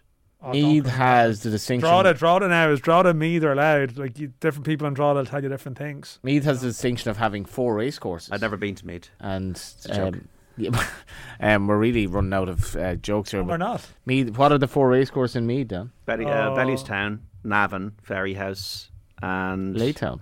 Laytown. And if you haven't been to Laytown, what is it every September? It's ah, it's such one of, the, one of the greatest things in life. It's really, do, really go to the beautiful races to on the beach. And it should be Maybe Evan often. Ferguson will go. At that stage, he'll be Well, signed up by Liverpool and Johnny and um, Evan But get, you get, pictured it. get government funding if you went up to race there. Yeah, Eoin O'Riordan's tweet during the week was um, it was quite interesting. He was like, imagine if, um, yeah, um, imagine if you. Anyway, come on. You want to talk about the League of Ireland before we go off air. You want Well, Hey, okay, yeah, we've got a giddiness about you. Last night, like we spoke about the game for different reasons to start the show, but this is basket case stuff. Shamrock Rovers down to eight men against Cork City, who've rallied now under Liam Buckley, um, having Colin Healy having left, down to eight men, and then the grudge game, which is becoming less of a grudge game, I think, but still a grudge game. Stephen O'Donnell goes to Pats. Oh, it's still a grudge game. And Dan was at the game, and the, the last goal that Pats got, I saw a slow mo of it today. Tommy Lonergan, the pass he played in to Young Carty, it was an amazing goal actually, and I I met um Peter O'Connell, who you know from football, he's a publisher. I met him in Harold's Cross earlier. He was absolutely buzzing about this goal, like buzzing, buzzing, buzzing. I talked to a few Pats, Pats fans um, who love, um, who just loved the night last night, the, the noise in the place, the roar for the goal. And funny enough, Dan, like I kind of remember texting you three weeks ago saying, is there even a title race now? And Rovers have now, what have they, they've dropped they have just dropped down. Well, they've lost. They've, lo- they've lost back to. Let me to still because there's a lot of different talking points. Like the Rovers have lost back to back against Drogheda and Cork. That's mm. a fact. You know, Drogheda and Cork, who could end up in a race for eighth and ninth, and Derry go to play Sligo Rovers tonight, and if they win, they go four points clear. And this is Derry, who a couple of weeks back were dominated by Shamrock Rovers in Derry. So Derry can go four clear, um, and they have an opportunity now to open up a little bit of gap potentially, or at the very least, have the lead um, going in towards the break. Um, when Shamrock Rovers have got games in Europe, and they're all in Europe, Rovers and Derry, but Shamrock Rovers have the big games. Like those Champions League games are big bucks, you know, big money, um, and it can be quite distracting as they found last year. So um, we do probably have a title race, but I wasn't Pat. It was brilliant. Um, the atmosphere was great. Um, Bohs Shels was on the box. It sounds like it was a bad game, and the Duffer Shels the last two weeks haven't been. Uh, haven't been providing great entertainment, I think, for the TV audience. But um, Pats was was very very good. And all the atmosphere. There was a controversial sending off. Yeah. There was still fans waiting around for Stephen O'Donnell at eleven o'clock when he eventually let the Dundalk players out of the dressing room. Oh, so geez. the grudge, the grudge, the grudge still lingers. Life's too short for all. all league, no, it was it was good yeah. nature enough in the all League of Ireland uh, fans, you know, that are confident their team is going to stay up. Um, they can look forward to going to Galway next season by the looks of it as well, and that is a massive boon. Um, because Galway, you know, can you imagine how often he's going to mention that, JD. Uh, fair uh, play to Johnny Johnny Ward Bingo, Evan Ferguson, Galway. Um, fair, fair, play to Stephen Walsh, um, who's been with the club from from like since he's about seventeen. He's now in his early thirties. He's scoring goals and um, was thrown up front. Um, delighted for him, and fair play to John Coughlin, Ollie Horgan, and everyone. It's been an amazing season so far. Are Manchester going to do the treble, uh, David Connolly? Do you think? Um. Yeah.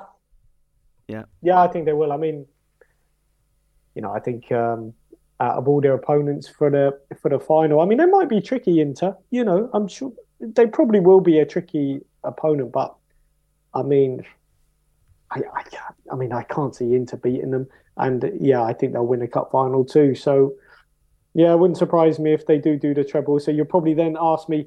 Where do they rank amongst all yeah, the best? Well, well, where do they rank in terms of uh, compar- comparably with it? well, I, don't I, geez, I mean, there's there's only I mean like as a boyhood Liverpool fan there's like the Liverpool of the 80s that I would you know 84 whatever you know there's some teams that I would look at like that a bit a bit nearer you might say are they the best football team ever no I don't I no. don't think so I mean I, I, think it's way too early do you think it's too early to say that? Well, like just, I think it's too early. They haven't won a Champions. They, have, Champions League. They haven't yeah. won a Champions League yet. Dismantling I mean, yeah, of Madrid. Are they, they're not Barcelona. Even, they're not. Yeah. Pep, they're, they're, not Pep's best team yet. Yeah, there, there you go. Yeah. yeah. they have Haaland though. I don't know about that. Once they when they won a couple of Champions Leagues, you can make a comparison. But yeah. Um, Barcelona under Pep. Uh, it would be some fun if they lost Champions League final. Though. Well, yeah, well, it's already it's, it's an acclamation, but it's it would be. It would I mean, be let's be honest. It will be no, no offense to the City fans out there. There's not that many of them in Ireland, really. No, It'd be bloody hilarious if they lost, wouldn't they?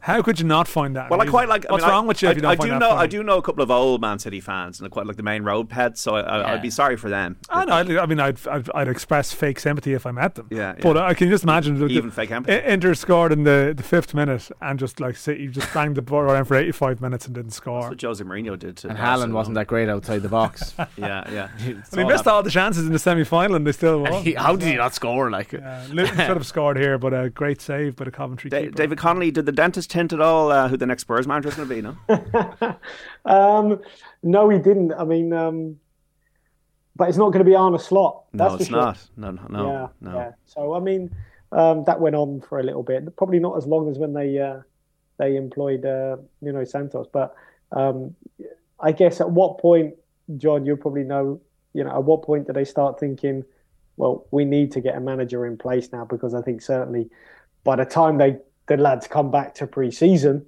you know, you, you, you geez, you want to have someone in. I think. I Is think the Daniel Levy thing, David, like a big, a big burden? Do you think for p- potential manager at this stage? Because it's just it's so much out there now. Wow, I mean, look, but look, if it, if, if just a couple of things that happened at Tottenham, right now, Paratici's gone, but do you remember when they, they, they signed Jed Spence? Yeah, yeah, for, yeah, yeah. For, for, for twenty Conte never played pounds. him. Yeah, but Conte, when they signed Conte, even Conte said, "I didn't want this player. Like, mm. you know, hmm. I've got no idea where I'm going to fit this player in." Now, whoever's going to take over, I mean, you know, they, they, they are not going to be told. You, you would imagine if they, if you know, the right man say for example De Zerbi, right? Yeah. You're not going to be signing players and and and telling De Zerbi he's you're, we're signing him. You know, you want someone who has got the strength of mind, which we all thought Antonio Conte had, but he obviously didn't have the power that he wanted there. So whoever cedes that power, whether it's Daniel Levy, there's no director of football now. What they do with that part and the manager, geez, I, I don't know, but I mean, like they've got so much work to do because the longer you leave it, what do you do with your targets? What do you do with players yeah. possibly staying or going? I mean, they got to get on with it. I think sooner rather than later. Who that man will be, I don't know. Look, okay. it would be nice if they went and splashed the cash properly and got, I think, you know, the, the best coach that, that is out there that feasibly they could get, and that is De Zerbi. But I mean, putting your hand in your pocket and going to pay his clause or release clause or whatever it yeah. may be. Yeah, Brendan Rodgers, no. You wouldn't need the dentist though. That'd be the issue. In fairness, wait to say that for that, that, that, could be the issue. Yeah, that's that's that's a good comedy line. Yeah. Uh, hi, John. I know you're sick of talking and thinking about Spurs at the moment, but as a Spurs fan like yourself, I'm so disillusioned. I don't know where our club's going. I waited so long to get a season ticket. Now I've won. I'm very reluctant to renew it for next season. What is a season ticket actually? Uh, I was on a few social media sites last night. Couldn't get over the amount of Spurs fans putting their season tickets up for sale next season. The disillusionment and annoyance is finally across the board. What, what's the Spurs season ticket? It's the richest in in the Premier League. Like a grand or something. Over a grand. My nephew's got one. So yeah. Ooh, on that, yeah. on that. Uh, look, I, want, I, hope everybody's got a great evening because I don't want to finish on a depressing note for anybody. It's just a beautiful day. I hope you really enjoy the evening. Don't let it get away, Jay. Under 17 to seven o'clock. Hopefully, there, that is it. Uh, David, thanks so much, man. Thanks, guys. Take care. Under 17, as you said, quarter final against Spain, seven o'clock. And Dan and Johnny, thank you. Thank Thanks, you. Jerry for a great conversation on Football Saturday today. we got to leave it there. Don't forget we're back tomorrow, 1 7 here on Off the Ball Newstalk. Joe Molloy, the chair. Final day of the Premier League season, we're going to showcase live and exclusive commentary of Everton versus Bournemouth with Stephen Doyle and Brian Kerr doing the call as the Toffees bid to stay in the top flight. Also got reports and reaction from all the championship games involving uh, all the counties, especially Cork and Limerick, Dublin and Galway, and Dublin and Roscommon. We'll also bring the Sunday paper review with Shane Keegan and Keane Tracy. Be sure to tune in to Joe then tomorrow from 1. If you missed any of OTB Football Saturday with David Connolly, Dan McDonnell, and Johnny Ward, or our hurling preview with John Myler, Rory Jacob, and Michael Verney, you can find the podcasts on the Off the Ball section of the Go Loud Network, or be sure to listen back wherever you get your pods. Thank you so much for listening on your radio across the country here on Newstalk today. We will speak tomorrow with Joe at 1. Bye bye.